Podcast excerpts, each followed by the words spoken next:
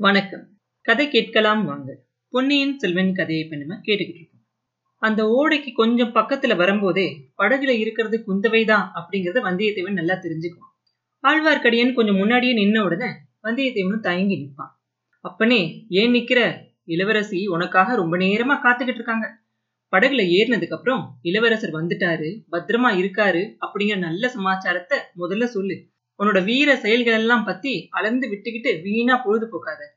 நான் திரும்பி போறேன். பழையாறையில இன்னைக்கு நம்ம கலவர பிசாச அவுத்து விட்டுட்டு வந்திருக்கோம். அதை மறுபடியும் பிடிச்சு கூண்ல அடைக்க முடியுமான்னு பாக்குறேன்.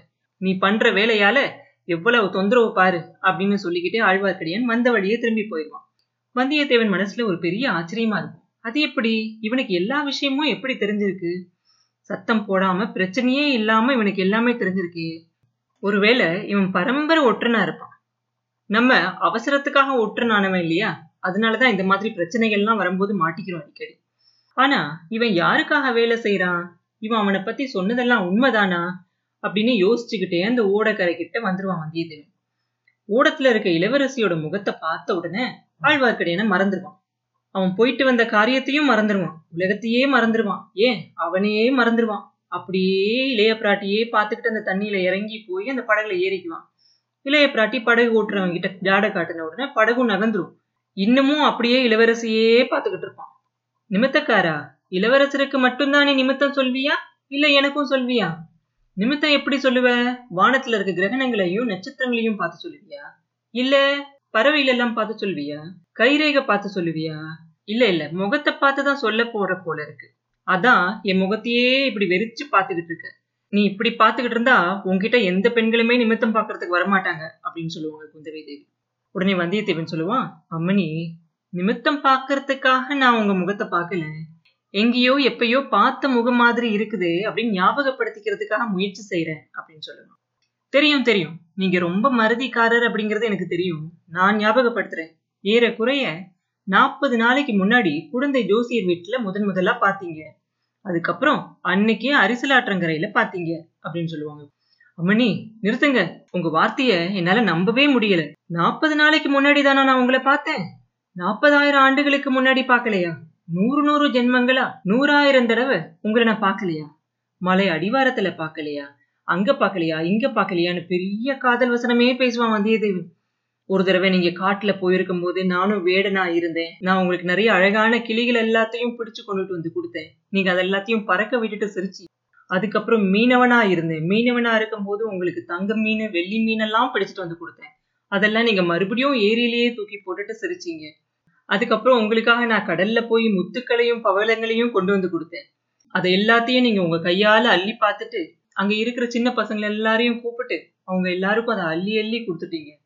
அதுக்கப்புறம் இந்திரன் கிட்ட இருந்து அதை வாங்கிட்டு வந்து பார்வதி தேவி கிட்ட இருந்து இதை வாங்கிட்டு வந்தேன்னு சொல்லி இன்னும் நிறைய கதை அளப்பான் கதை அளந்துட்டு சொல்லுவான் இளவரசி இதெல்லாம் உண்மையா இல்லையா? இல்ல நாற்பது நாளைக்கு முன்னாடி தான் நான் உங்களை பார்த்தேனா? அதுதான் உண்மையா? அப்படின்னு கேட்பான்.